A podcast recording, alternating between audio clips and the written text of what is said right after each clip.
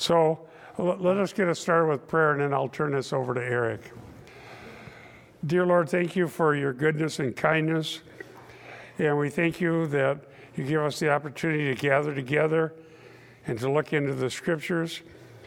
Help Eric as he teaches us in Joel, and may we learn what you've said and how it applies. And we pray that you be with us this whole morning as we um, put ourselves under the means of grace. In Jesus' name we ask. Amen. Amen. Well, it's good to be with everyone. I, I have Joel 228 through 32. Now, today we're going to be building off of what we looked at last time, which was a temporary restoration that God would give if the Israelites did repent. And so today we're going to be looking at the ultimate restoration that comes through the sending of the Holy Spirit. And my prayer is that we would understand not only the significance for what God has done in sending the Spirit at Pentecost, because we're going to look and see that Peter cites this in Acts at the very first giving of the Spirit in Pentecost. But we also want to see the significance of what God's going to do for us in the future, that is in the eschatological day. Now, let me just point out in this first slide that indeed God promised in Deuteronomy 28, that's in the law, that if the Israelites would repent of their idolatry, he would restore them by giving them their crops. He would send rain, but he would also remove their enemies.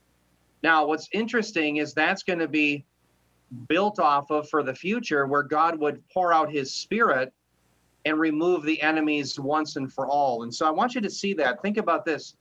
Now, that is what I mean by now, by the way, in the red is in Joel's day. God would pour out his rain and that would restore the crops.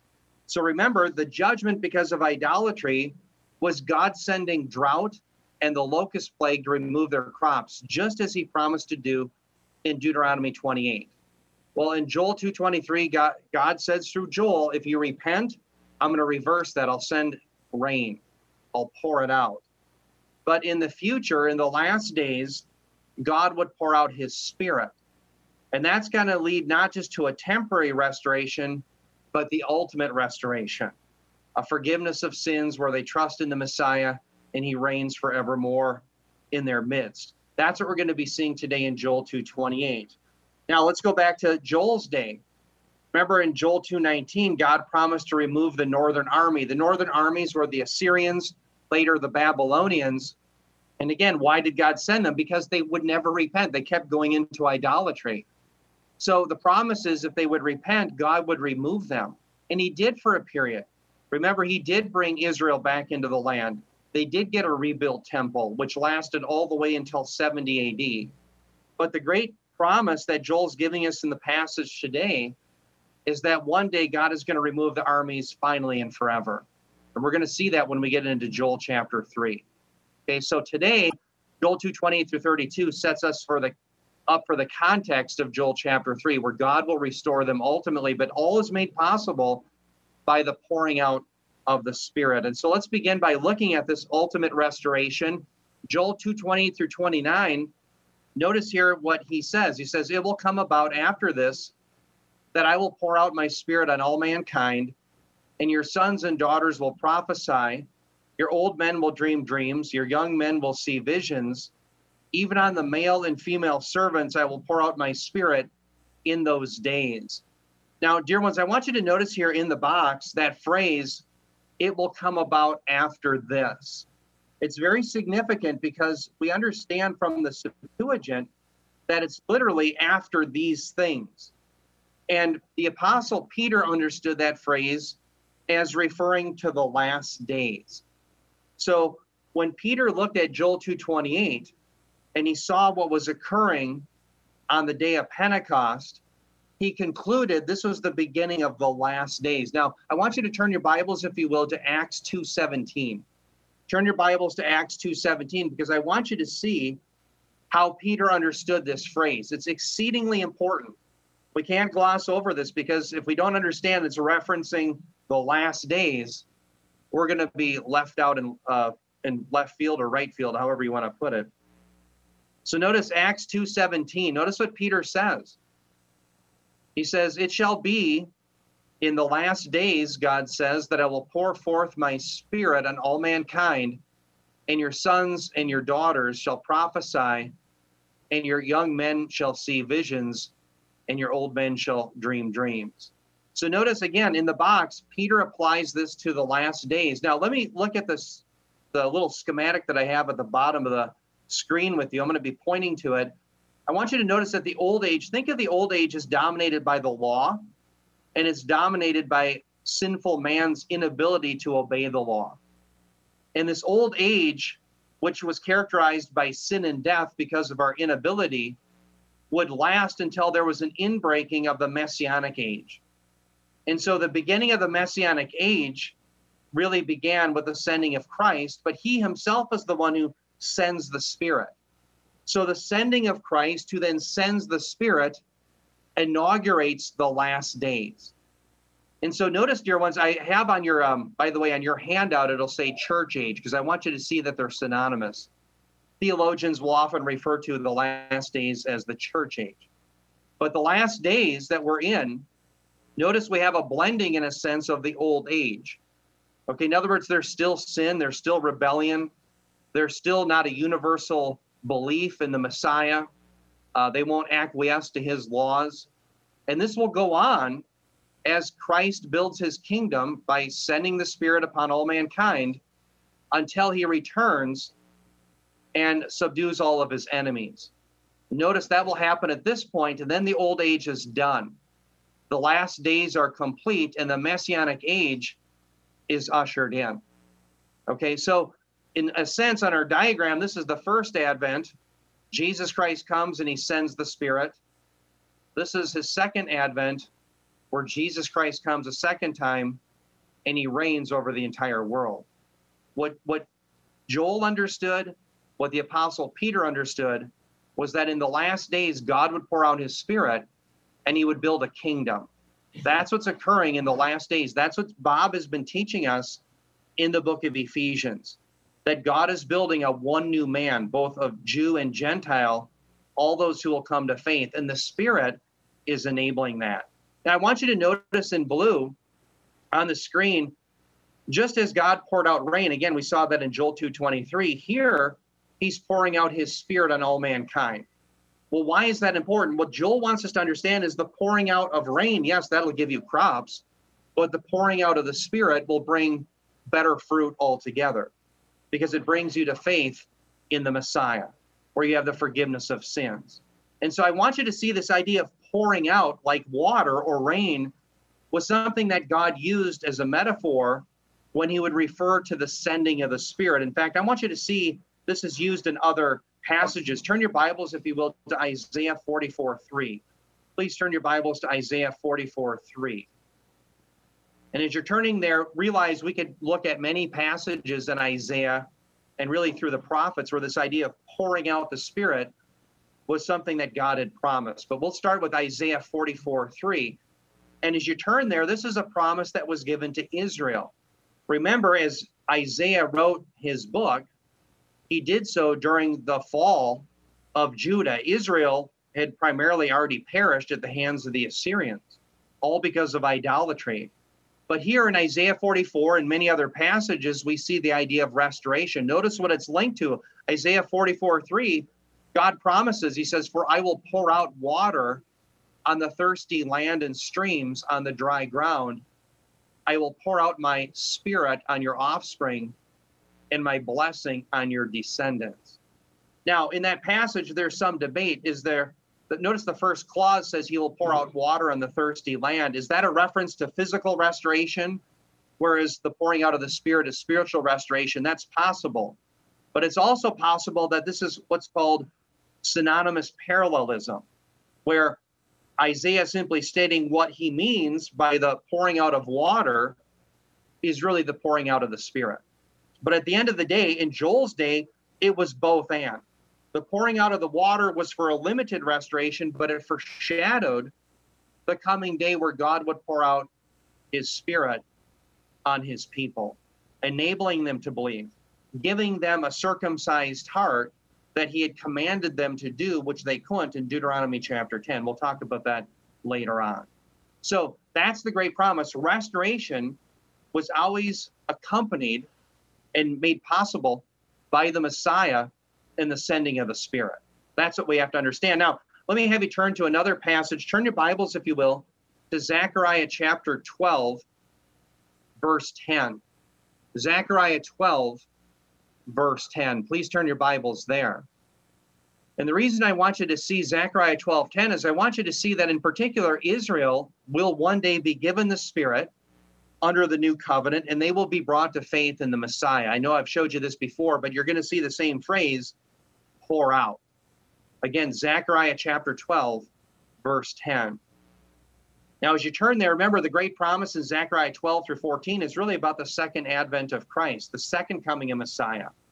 But Israel, up until this point in history, has not believed upon the Messiah, even though the Spirit has been poured out. But that's going to be reversed.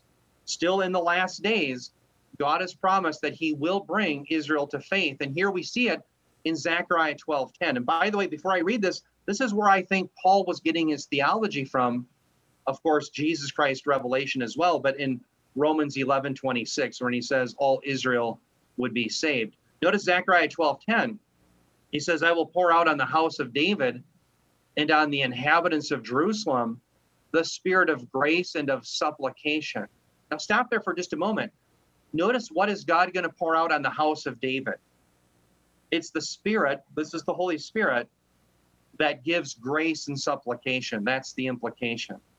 Okay. So the Holy Spirit is going to be merciful to them, gracious to them, giving them the ability to do what they can't do for themselves. And He's going to give them the ability to go to God. Notice it says, so that, here's the purpose. What's going to happen when He gives the Spirit? It's so that they will look on me whom they have pierced, and they will mourn for him as one mourns for an only son, and they will weep bitterly over him like the bitter weeping over a firstborn.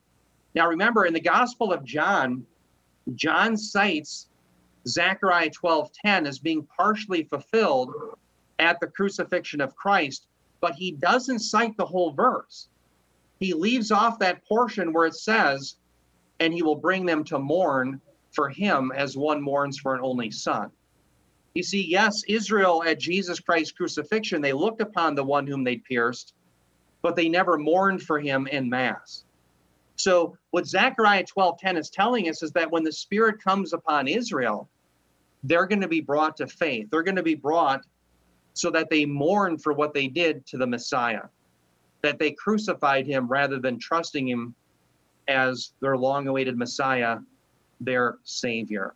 And again, this is all going to be made possible by the sending of the Spirit. Now, one thing I want to mention is I want to talk a little bit about baptism. We just had a baptism that was very beautiful. A Nancy Maryhart had one a few weeks ago. And one of the things that baptism symbolizes is the work of the Spirit. And just jot this verse down. You don't have to turn to it, but in Titus 3 5, it talks about the washing of regeneration by the Holy Spirit. That's one of the things that baptism symbolizes. Baptism doesn't accomplish that, but it symbolizes it. Okay, so baptism symbolizes regeneration by the water, like pouring of the Spirit. It represents the washing away of our sins, as Paul talks about in Acts 22 16. It, it refers to our death, burial, resurrection with Christ, Romans 6 1 through 4. But if you pull all those images together, it's about being with Christ. Now, look at the diagram again with me. At first, the first advent of Christ, we're baptized in Him so notice on the screen, but when Jesus leaves, he sends us the Spirit and we're baptized in the Spirit. And so we're in the sphere of the Spirit and he takes care of us. So he enables us to understand the things of the scriptures. He convicts the world of sin, righteousness, and judgment. So the Spirit is at work in these last days to bring people to faith in the Messiah so that God can build the one new man, as Bob has been teaching us in the book of Ephesians. Okay. Now, one of the things we have to also consider is what is the extent of the recipients of the Spirit. Notice the Spirit isn't just going to come upon a mediator of the covenant like Moses. It's not going to just come upon, he's not going to just come upon the prophets or the apostles, but notice the promise it's for your sons and your daughters. Okay, now let me just stop there. Remember in Israel, women did not have the same rank or prestige and uh, status as men did. But here, when the Holy Spirit is sent out, it doesn't matter the gender. It's going to come upon son and daughter. They're going to prophesy. We'll talk about that in a moment. Notice the old men will dream dreams. Your young men will see visions. Notice it's male, female servants even. So how lowly a status can you have uh, beneath a servant? There isn't any lowlier status. Okay, so a servant is even going to receive this. So the extent of the pouring out of the Spirit isn't limited merely to Moses, for example, or the prophets. Now, let me show you where that's a big, big promise back in the law itself. Turn your Bibles, if you will, to Numbers 11, 25 through 29. Turn your Bibles to Numbers chapter 11, verses 25 through 29. And the reason I want you to turn there is I want you to see that there was a great promise and really a prayer by Moses in the Old Testament where he longed for the day where the Spirit wouldn't just be upon him or the prophets that God would send, but that the Spirit would come upon all of God's people. Okay, so that's the, one of the great promises. It's not limited to an office holder of the prophet, but it's for all of God's people. Notice what happens now as you turn to Numbers 11, 25 through 29. Remember, in the context, Moses was having difficulty ruling the people of Israel alone. Why? Because he was one man. So God, in his wisdom, gave him 70 elders. And these 70 elders are going to be also given a portion of the Holy Spirit. And notice what happens. Numbers 11 25. It says, Then the Lord came down in the cloud and spoke to him, and he took of the Spirit who was upon him and placed him upon the 70 elders.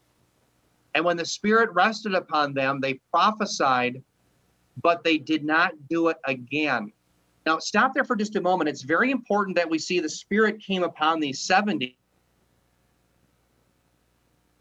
What did it result in? It resulted in them prophesying, but very importantly, it says they did not do it again.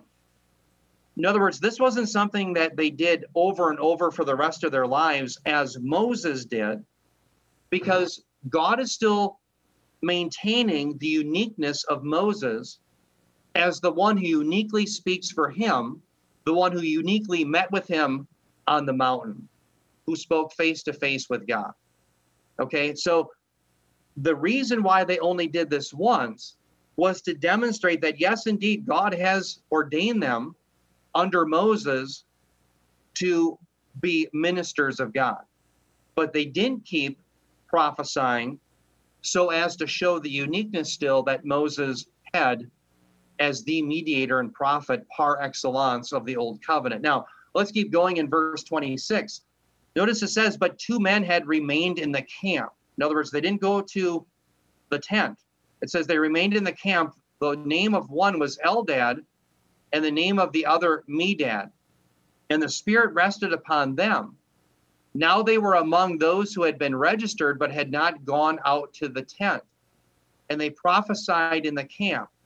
Verse 27, it says, So a young man ran and told Moses and said, Eldad and Medad are prophesying in the camp. Then Joshua, the son of Nun, the attendant of Moses from his youth, said, Moses, my Lord, restrain them. But Moses said, Are you jealous for my sake? Would that all the Lord's people were prophets, that the Lord would put his spirit upon them. So notice Moses' prayer is that one day God would put his spirit not just on the prophet, but upon all the people in a sense that all the people would be like prophets. Now, what we have to understand is when we get to Joel, Joel, I believe, was a ninth century prophet. He is reiterating that this promise is coming, that this is going to be fulfilled. And when Peter cites this passage in Pentecost, he's saying it's finally here. The promise that Moses alluded to in, in Numbers chapter 11. At Pentecost, Peter is saying, That's here now. That's the significance that we are to see. Now, what does it mean that the Spirit would be given to every single person? Well, again, it's significant for two reasons. Let me make two caveats. Number one, all of God's people are going to be given the Spirit, not just the mediator of the old covenant, Moses. One day it's going to come upon all people who belong to God. Second, we have to understand that not all prophecy is the same. We have to distinguish between the office and the functional use of prophecy. Okay, now let me lay this out carefully for you. Remember in Ephesians 2:20, Bob taught us this very well. The church was built on the foundation of the apostles and prophets, Jesus Christ being the chief cornerstone. That foundation was laid once and for all. And when we get to Ephesians 4:11, we see that when Christ ascended, he sent us gifts. The first one is the Holy Spirit, who gives us what? Apostles and prophets. Now, I'm not saying the Holy Spirit is mentioned in Ephesians 4:11, but when you put the context of scripture together, that's the point. The Spirit gives us gifts. Okay, so the foundation of the apostles and prophets that was laid. Okay, that's already been placed before us. Now, to prove that we don't have the office of prophets today, I want you to turn to another passage. Turn your Bibles, if you will, to 1 Corinthians 12, verse 29. Again, 1 Corinthians 12, 29. Because again, what I want to show you is that the office of prophet is unique. We have that once and for all at the first century with the apostles. Okay, but I'm also going to prove to you from 1 Corinthians that there's a functional sense in which all Christians can prophesy. Okay, and we'll prove that. Notice 1 Corinthians 12 29. Please turn your Bibles there. And here, remember, Paul's talking about the gifts given by the Spirit. So when Jesus Christ ascended, he gave us the Spirit. He baptizes us in the Spirit, places us in his control and care, and the Spirit dispenses gifts. Okay, so in 1 Corinthians 12 29, notice Paul is showing that the whole body is needed. Why? Because not everyone has the same gifting or office. Notice he says, 1 Corinthians 12 29, all are not apostles, are they? All are not prophets, are they?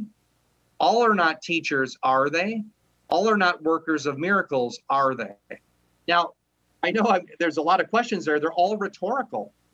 And a rhetorical question demands an obvious answer. When he's asking the question, not all are apostles, are they? He's not expecting you to say, well, yeah, I think some of them are, or all of them are. No, he's expecting you to say, yeah, of course, not all of them are. And so when he asks the question, not all are prophets, are they? The obvious implied answer is no. Not everyone is a prophet. Why? Because that foundation was laid once and for all with the apostles in the new covenant. And even when we get to teachers and those who work miracles, those things aren't for everyone, it's just for some. Okay, so there's a need, therefore, for the entire body. All right. Now, that's the office of prophet. Not all were prophets. Okay, even though everyone is given the Spirit, not everyone is a prophet in the sense that they write scripture, like, for example, Mark did or Luke, who were both under apostolic authority.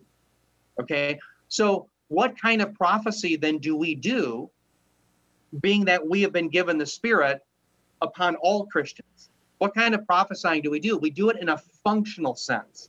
Okay, one of the analogies I gave some months ago to this is think about the police are ordained in our government to go chase down bad guys, right? They have a badge and they've got the, the gun.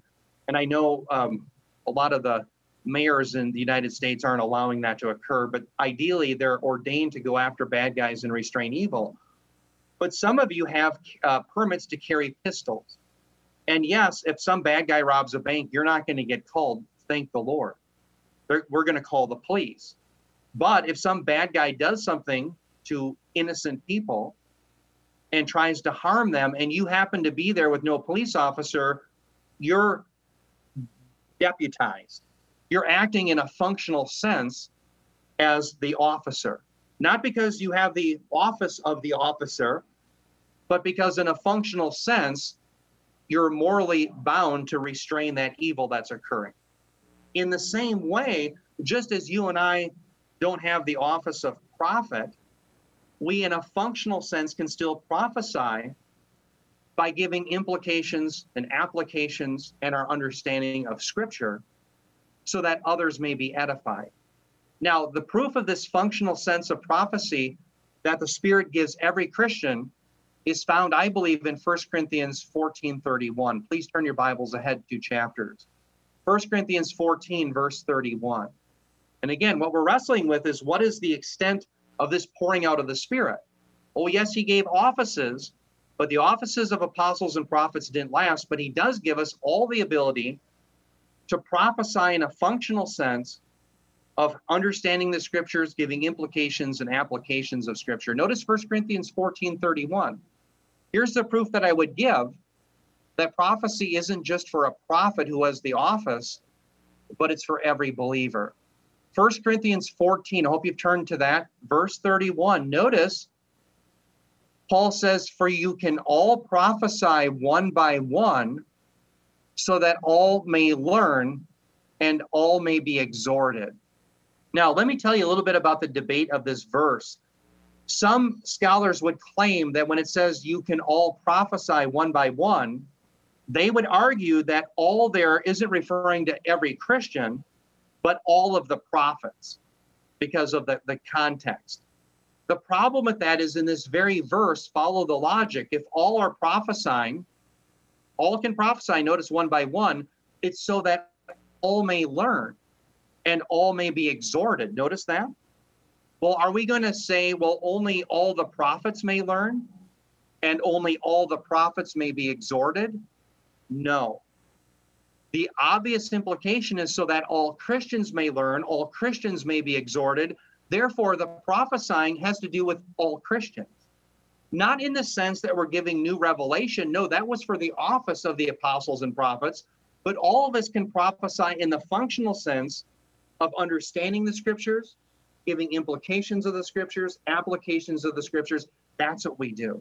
We rely upon the office holders, the apostles and prophets, for revelation, but we can also prophesy in the sense that we help people understand the scriptures and how they apply. That's how Paul understood the functional sense of prophecy. So, dear ones, do you see then the great promise is that under the old covenant, yes, it was Moses who had revelation, it was Moses who had the Spirit. And yes, the 70 who were to work with him. But he looked forward to a day when all of God's people would be given the Spirit, and they also would prophesy. That was fulfilled at Pentecost. Okay, so let's move on here to our second uh, slide here. And by the way, I will leave off uh, some time to ask questions and give comments. We won't get through this entire PowerPoint probably today. There's just a lot of meat here. The one thing I want to show you on this next slide is I want you to see that not only did Moses foretell the coming of the Spirit, not only did Joel do it in Joel chapter 2 that we're reading, not only did Jeremiah do it in Jeremiah 31 through 34, excuse me, uh, chapters 31 through 34, not only did Ezekiel do it in Ezekiel 36, but Jesus foretold the work of the Spirit. Okay, so the sending of the Spirit, Bob and I have used this term, is the sine qua non, the essential ingredient without which you don't have the new covenant. So if you don't have the Spirit, you don't have the new covenant era. It's that essential. Notice what Jesus himself said. This is in John chapter 7 during the Feast of Tabernacles. John 7 37 to 39. It says, Now on the last day, the great day of the feast, Jesus stood and cried out, saying, If anyone is thirsty, let him come to me and drink. He who believes in me, as the scripture said, from his innermost being will flow rivers of living water. But this he spoke of the Spirit, whom those who believed in him were to receive, for the Spirit was not yet given, because Jesus was not yet glorified. Now, dear ones, let me remind you of the context. Remember, this is, notice on the screen, it was the last day the great day of the feast. Now, what feast was going on? It was the Feast of Tabernacles. And there is some debate as to whether or not the last day was an eighth day or a seventh day. Technically, in the scriptures, it was to be a seven day feast. But according to the Talmud and according to Josephus, there was also an eighth day connected to it. Whatever it was, it was the last day of the feast, whether it was the eighth or the seventh. And remember, the whole week during this feast, the whole seven days, what would occur in Jesus' day is the high priest would have an entourage of the other priests, and they would go down to the pool of Siloam. They would fill a huge golden flagon, a huge bucket full of water. And in a very priestly like procession, they would bring it all the way up to the temple and they would pour it out on the altar. And the reason they would do that day after day is it commemorated number one, God's provision in the wilderness. That yes, He quenched the Israelites' thirst miraculously and provided for them. But it also remembered the fact that God provided them their crops, just as He promised in Deuteronomy 28. But it also looked forward to the fact that not only did God provide the water for their crops and their sustenance prior in the Exodus, but it also looked forward to a time when God would pour out his spirit, just as Moses and Joel had prophesied. And so I want you to see then that Jesus is standing up at that last day. And he says, If anyone is thirsty, let him come to me and drink. Now, what does it mean that if you're thirsty, you are to come to Jesus and drink? Well, he's picking up on this theme of the living water that comes forth from God. But notice he explains his metaphor in verse 38. He explains it what he means by drinking. He says, He who believes in me. So notice on the screen, the drinking of Jesus Christ is a metaphor for what? Believing in him. Okay, so don't get confused by the metaphor to say, well, how do I drink of Jesus? He explains it that you're to believe in him.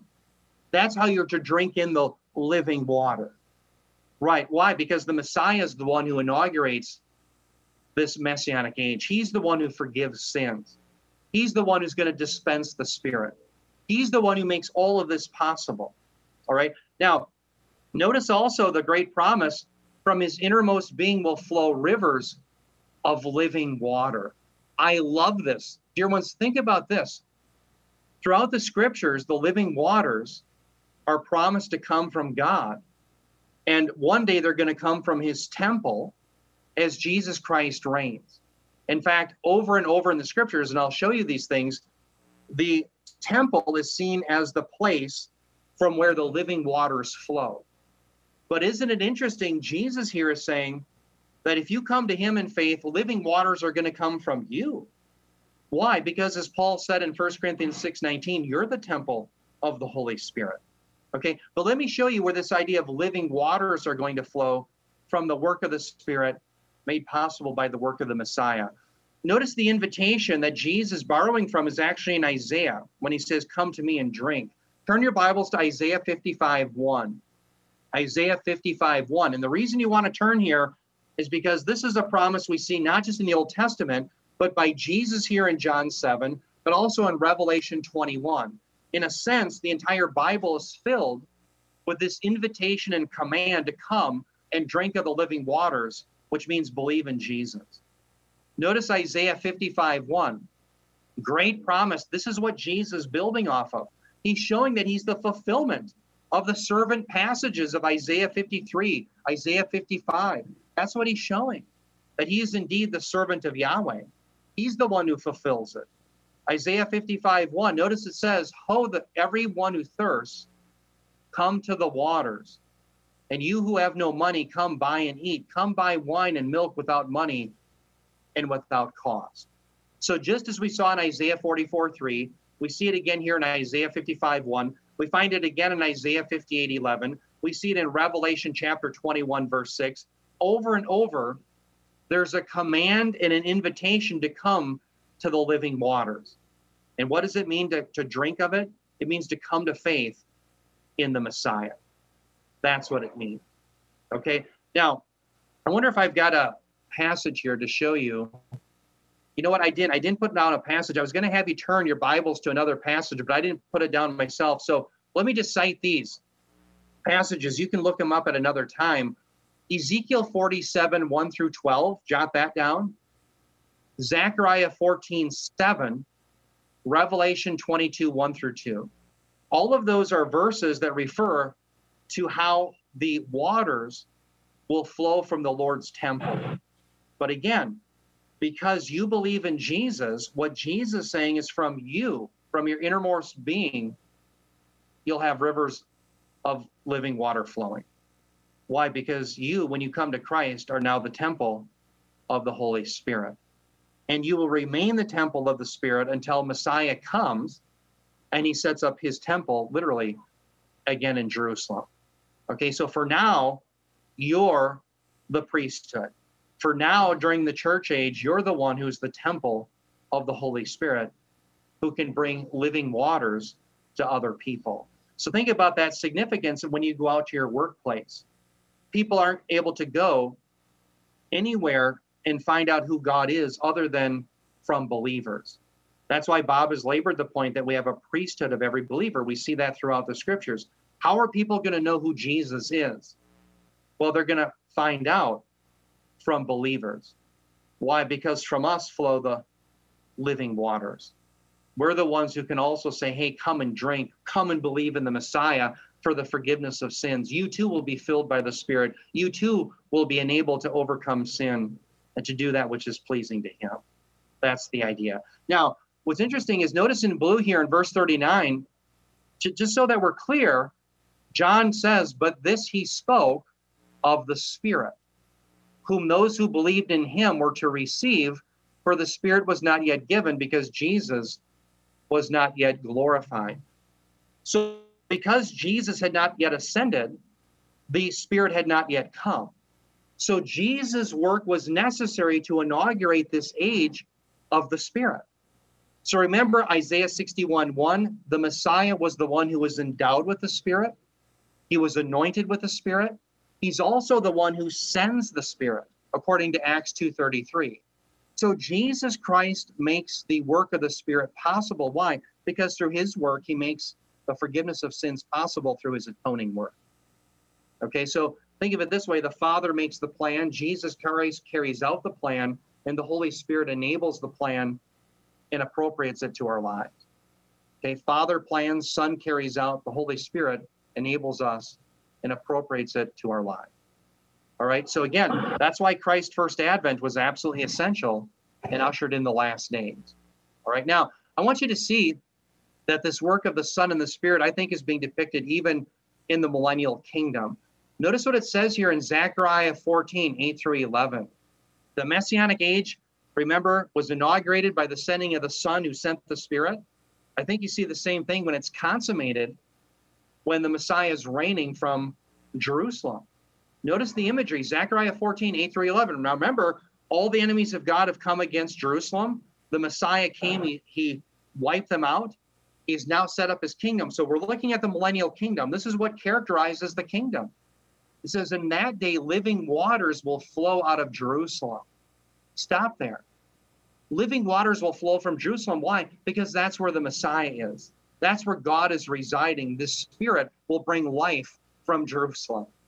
Notice half of them go toward the eastern sea and the other half towards the western sea. The western sea would have been the Mediterranean, the eastern would have been the Dead Sea. It will be in summer as well as in winter. Now, stop there for just a moment. Notice the living waters are flowing to the eastern sea and the western sea. It's interesting in Ezekiel 47, it talks about how the eastern sea, the Dead Sea, will actually bring forth life. Okay, and I've used that for a proof of the millennial kingdom. Why? Because we don't have the Dead Sea bringing forth life now in the church age, and there's going to be no more sea in the eternal states. Okay, so obviously this has to have a millennial kingdom for the Dead Sea to bring forth life. Okay, so that's also another passage to look up. That's an excuse me, that's Ezekiel 47. Notice here in verse 9, it says, And the Lord will be king over all the earth. And that day the Lord will be the only one, and his name the only one all the land will be changed into a plain from Geba to Rimmon, south of Jerusalem. But Jerusalem will rise and remain. People will live in it, and there will no longer be a curse, for Jerusalem will dwell in security. Dear ones, notice the great promise. Three, the three things in blue. Living waters will flow out of Jerusalem. Because the Messiah is reigning in Jerusalem, there's going to be life. Remember, there's going to be no more war. There'll be no more death on God's holy mountain. There's going to be living waters as a result of the work of the Son and the Spirit. Notice also what's going to happen is there's no longer going to be idolatry. Notice it says the Lord will be king over all the earth. And that day, the Lord will be the only one. There won't be Buddha. There won't be people who will argue with you and say, well, I think Allah is a true God. There won't be people who say, I think Muhammad is a good prophet. There won't be people who say, Well, I think Joseph Smith has something to say in the Book of Mormon. There won't be people who will say those things. Oh, if they do, it'll be required of them. They will not be tolerated. No, there's going to be one Lord, there's going to be one God. What a day that will be. No more idolatry. What was the problem in Joel? Why was this all necessary, the sending of the Spirit? Because of idolatry. People who are sinners long to serve the creation rather than the Creator who's forever praised. That's all going to be thrown down. Why? Because of the work of the Son and the Spirit, the living waters will flow from Jerusalem. Notice the final thing. Verse 11 Jerusalem will what? Dwell in security. Have you noticed that's happening in the church age? No. In fact, we've just had rockets thrown at them again. Is it going to happen in the 70th week of Daniel? No. They're going to be under the greatest pressure. In fact, that's called the time of Jacob's great distress in Jeremiah 30, verse 7. So, when is this going to occur? It's going to occur in the millennium when the Son and the Spirit, Yahweh Himself, reigns from Jerusalem. That's the great promise. So, not only does the Son inaugurate the coming of the Messianic age, He's also going to consummate it. And it's characterized by what? Living waters living waters that bring the end of sin and rebellion and bring true life. That's the great promise that we see inaugurated at Pentecost. That's the great promise that we see given by Joel in Joel chapter 2. Beautiful. Okay, now let's talk about these signs. And I got eight minutes here. I want to leave some time off. So let's get into this and then we'll leave for questions and comments. Let's talk about Joel 2:30 through 31 continue on. Notice here he's continuing on after the giving of the Spirit. Joel 2 30 through 31, he says, I will display wonders in the sky and on the earth, blood, fire, and columns of smoke. The sun will be turned into darkness and the moon into blood before the great and awesome day of the Lord appears or comes here, as it is rendered in the New American Standard Bible. Now, dear ones, these signs are referred to. It Notice the blood, the fire, the columns, the smoke. Notice we have a reference again to the sun and the moon being darkened. There's going to be cosmic disturbances. My claim is that all of these signs are going to occur not during the church age or even in the last days, but rather it's going to occur in the 70th week of Daniel in the last seven years. And so we have to understand is that the last days usher in the ability for these things to happen or the the uh, it's the arena in which these events can occur. So in other words if jesus doesn't come to inaugurate the last days these things can't happen. Why? Because these things are the end of the age all right the 70th week of daniel all right now one thing i want to talk about is notice this phrase where it says before the great and awesome day of the lord this seems to indicate that there are precursors prior to the day of the Lord. According to Joel, the sun is going to be turned into darkness, the moon into blood, meaning there's going to be cosmic disturbances. And that's going to happen what? Before the great and awesome day of the Lord. Now, how do we understand that in light of the teaching in Scripture that the day of the Lord comes imminently? That it's always at hand, that there's nothing that will tip you off as to when it comes. After all, Jesus says it comes like a thief in the night. The apostle Paul says the same thing in 1 Thessalonians 5, 2 through 3. The day of the Lord comes while they're saying peace and safety, then sudden destruction comes upon them. It comes upon like a thief without warning. Well, what I'm going to show you is that the signs here of the sun and moon being dark and the cosmic disturbances do occur before what's called the narrow day of the Lord, but they don't occur prior to the broad day of the Lord. Okay, remember, the Old Testament prophets use the term day of the Lord in two different ways. Sometimes they're referring to a broad period of time, but sometimes they're referring to a 24 hour day. So, for example, I've used this analogy numerous times. I would ask my grandpa, who died at age 95, I would ask him, What was the gas prices in your day? And he knew when I asked him about the gas prices, I wasn't referring to a 24 hour day, but rather a broad period of time in which he lived as a young man he'd say, oh, there were like a nickel a gallon. That was the gas prices. But there was a time I'll never forget. I brought my grandpa to get his haircut when he was in his 90s. And I asked him, what was it like the day that John Kennedy was shot? And he knew then I was talking about a 24 hour day. In the same way, the Old Testament prophets use the day of the Lord, sometimes referring to a broad period of time and sometimes referring to a narrow 24 hour day. What's very interesting is let me lay out the case that here we have signs, again, the sun and moon being darkened before the narrow day of the Lord. Let me prove that to you. What's very interesting first is that the only other time in the Old Testament we see this phrase, the great, notice the phrase great and awesome day of the Lord. The only other passage in the entire Old Testament that contains that phrase is Malachi 4 5. And what's very interesting about Malachi 4 5 is that it also has a precursor prior to the day of the Lord. Notice Malachi 4 5, it says, I'm going to send you Elijah the prophet before the coming of the great and terrible day of the Lord. Notice this phrase, great and terrible, is synonymous with great and awesome. It's the same in Hebrew. Okay? Notice in Joel, the sun is going to be darkened and the moon. Notice in Malachi, Elijah comes. All right? Now, what I want you to see is that let's start with Joel. When we look at Joel 230 through 31, the immediate context is just three verses later, we're going to get to Joel chapter 3. And in Joel chapter 3, it's all about what battle? It's about the final battle that happens on a 24 hour day when the Messiah returns to destroy the enemies that surround Jerusalem. In fact, turn your Bibles to that. Turn your Bibles to Joel 3 1 through 2. Because I want you to see that in the immediate context, there's a particular battle that's being referred to that occurs on one day at the end of the 70th week. And I shouldn't say the battle occurs in one day, but the, the, the, the finishing of the battle, the winning of the battle occurs on one day when the Messiah returns. Joel 3, 1 through 2. Please turn your Bibles there. I want you to see the context of Joel 2, 30 through 31 so that we know a particular battle is in mind. Joel 3, verses 1 through 2. And we'll be studying this, but let's look at it, a, a foreshadowing here. Joel 3, 1 through 2. Notice it says, For behold, in those days and at that time, when I restore the fortunes of Judah and Jerusalem, notice verse 2 I will gather all the nations and bring them down to the valley of Jehoshaphat. And says, Then I will enter into judgment with them on behalf of my people and my inheritance Israel, whom they have scattered among the nations, and they have divided up my land. Now, if you follow the rest of Joel chapter 3, the focus is on this last battle where the Messiah is going to intervene, Yahweh himself, and he's going to destroy all of the armies. So, just as Joel promised earlier that God would remove the northern army, namely the Assyrians and Babylonians, one day he's going to get rid of all their armies. And that's going to happen in what? It's going to happen on one day. And so, notice the sun and the moon will be darkened, and it does happen within the 70th week of Daniel, prior to that last battle at the end of Daniel's 70th week.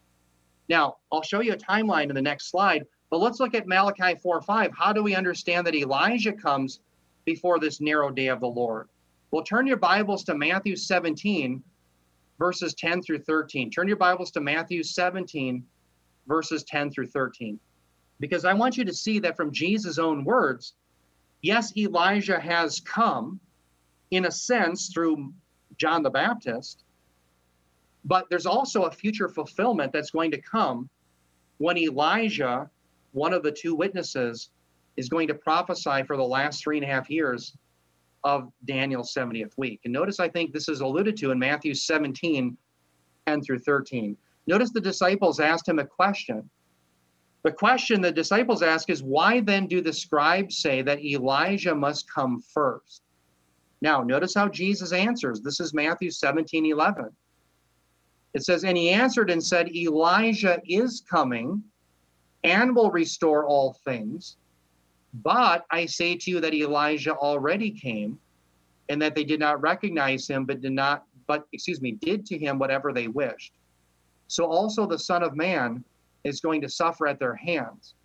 Then the disciples understood that he had spoken to them about John the Baptist. Notice very interestingly in verse 11, Jesus says Elijah is coming and will restore all things. The construction here is on the one hand, that's still going to occur. But on the other hand, in a sense, he's already come in the form of John the Baptist. Jesus is not denying that he's going to come again, that there's going to be an Elijah like figure. Now, where do we see that? Well, I don't have time to get into. Once you know it, we're at uh, we got 10 minutes left. I, will show you next time. We're going to get into the actual a schematic. We'll look at the timeline. I'll put this together. But in Revelation 11, don't turn to it now, just jot it down. We're going to read that next week. Revelation 11, verses 3 through 6, you have the two witnesses that come.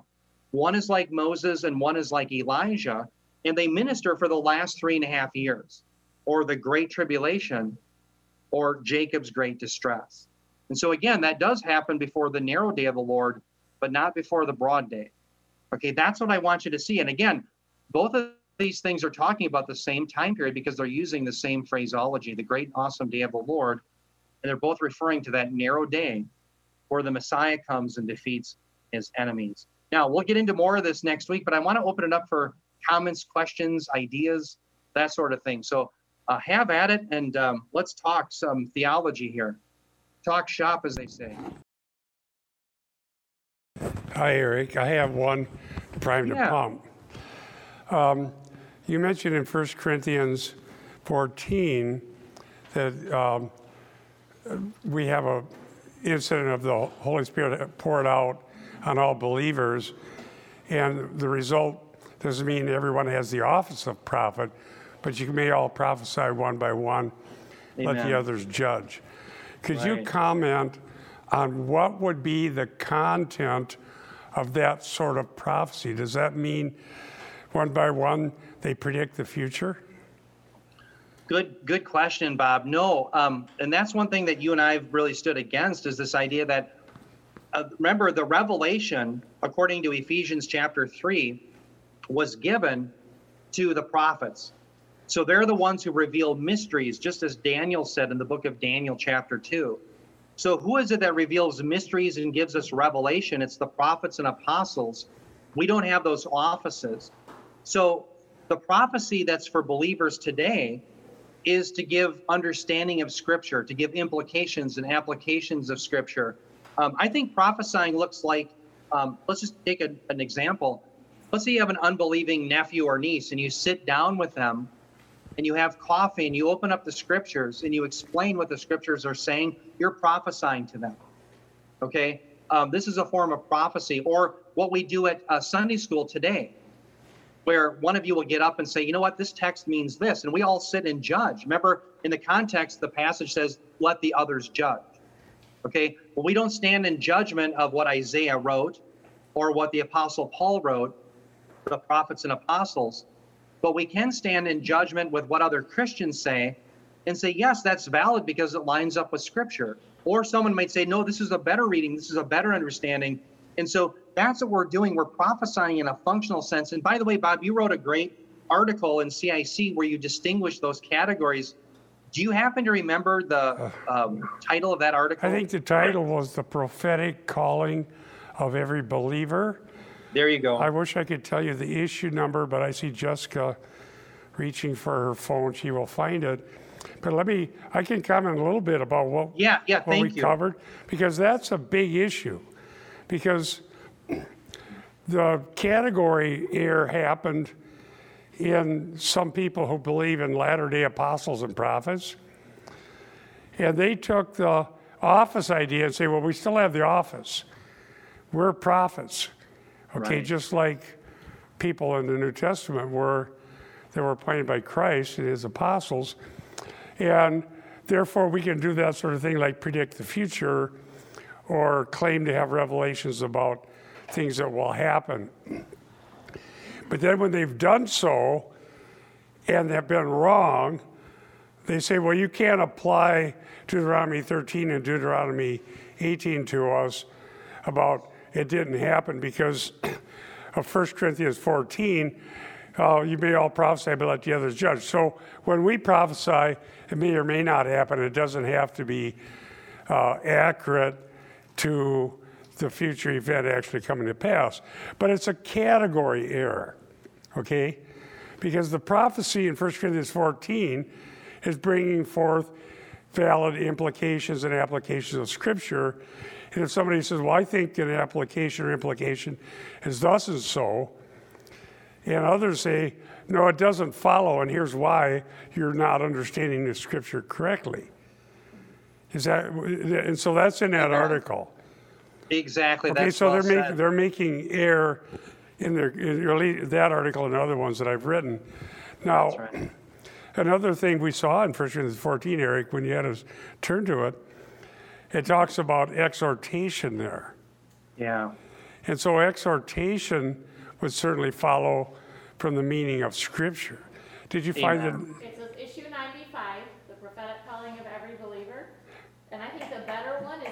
121. Okay. Gifts, revelation, and the local congregation. Okay, hold on here. I wrote two articles, it turns out. Okay. the one on the prophetic calling of every believer is issue 95. Okay, 95. CICministry.org. And the other one was what? Issue 121. Issue 121. Spiritual gifts, revelation, and the local congregation. Spiritual Gifts, Revelation, and the Local Congregation. Good. I'll have to read that one again. And I think the second one would be better. She thinks that's a better one. Um, Paul, you can come. I'll turn the mic on for you.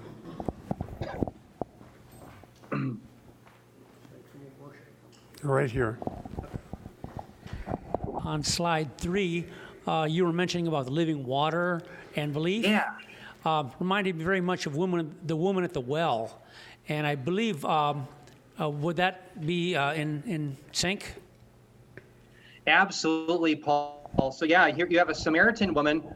The the Jews hated her. She thinks that uh, you find God at Mount Gerizim, where the Samaritans worshipped, and she sees this debate between Jerusalem and Mount Gerizim. Well, Jesus cuts the Gordian knot and says, if you want to find true living water, you come to me, the Messiah and you you worship God in spirit and truth. That's the idea. So absolutely. And what's beautiful about what Jesus is laying out in the New Covenant writers is when you come to faith, the living waters are going to come from you.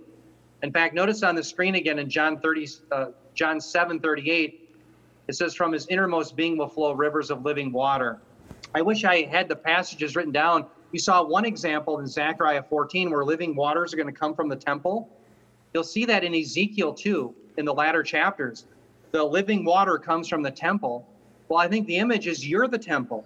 You're the temple of the Holy Spirit. So living waters come from you. How do people find the path of salvation? Well, you, because you have living waters that are flowing from you. How do people in this world see righteous living? Well, from you, because from you come living waters. That's the idea. So, yes, we're filled with the Spirit, and therefore we have living waters. And again, notice verse 39. This is a promise that, yes, it's by what? The Spirit. That's what Jesus, he inaugurates the possibility of the Spirit coming. And he's the one who sends the Spirit. So, absolutely. That's very good question, Paul. Yeah, very good. And also, it illustrates the whole nature of Joel's prophecy about all flesh. Yes. Here you have a Samaritan woman, and certainly Yeah, not yeah. someone the Sanhedrin would have thought of would be the one who would Right. have uh, living water. And Right. it's, Well it really said. underscores all flesh being all believers. And um, Jew and Gentile, yes. yeah, so it's very beautiful. It is. So everyone who knows God and believes has the Spirit and can speak the truth, and the truth is binding not because of something about their status, social status, or religious status, because they're speaking forth the truth right from God's Word. Right, right. Amen. You asked Jared what the three verses was that he recited about that earlier in the talk. He listed them really fast. Three verses about which? Zechariah, Revelation. Ezekiel, Zechariah, and Revelation. What are those verses? Oh, I'm sorry. Um, what? Let's see. What slide was I on when I gave those? Uh, does anybody remember? Three. Nancy has them. Nancy has them. What are they? Ezekiel 47, 1 through 12, Ezekiel 47, 1 through 12. Zechariah 14, 7, Zechariah 14, 7. Revelation 22, 1 through 2. Revelation 22, 1 through 2. Thank you, Nancy. All We're right. all prophesying one by one. yeah, exactly. Um, and it says that each of you has a revelation, not meaning something God never said before, but a, an insight into what God has said. Amen. And that's certainly, and it really, in a lot of ways, the prophets of the Old Testament had new material. They predicted the future, and they spoke bindingly for to kings about God's will for Israel on the scene of history. That's right. But prophets also uh, applied Moses, who had given the law. And Yeah. prophets had a part of the prophets had a, a genre called a covenant lawsuit. yeah. Amen. Here's the terms of the covenant. Here's what you're doing. You're failing. Therefore, you're under God's wrath. That was a, a, a role of prophecy Old Testament. Now that is something that would fit with 1 Corinthians 14. Yeah, Bob, you know what I love are those categories um, of, we always talk about foretelling. We think of prophecy primarily as foretelling the future, but it was Bob was just mentioning there's also what's called forthtelling, F O R T H. And forthtelling is where the prophet, as Bob just mentioned, holds people into account for breaking the covenant, breaking the revealed revelation that's already been given. So foretelling is giving revelation by the prophet. Forthtelling is where the prophet holds people accountable for breaking revelation that's already happened. And mm-hmm. absolutely, those are two things prophets did. Well, we're a little over time here. Yeah, Eric- thanks you. Thanks, Bob. Okay, thank you. I'll close this in prayer. Okay. Dear Lord, thank you that we could gather and learn from your word about the outpouring of your spirit and about your gospel and your ways. Help us now and be with us as we go upstairs for the service. In Jesus' name, amen.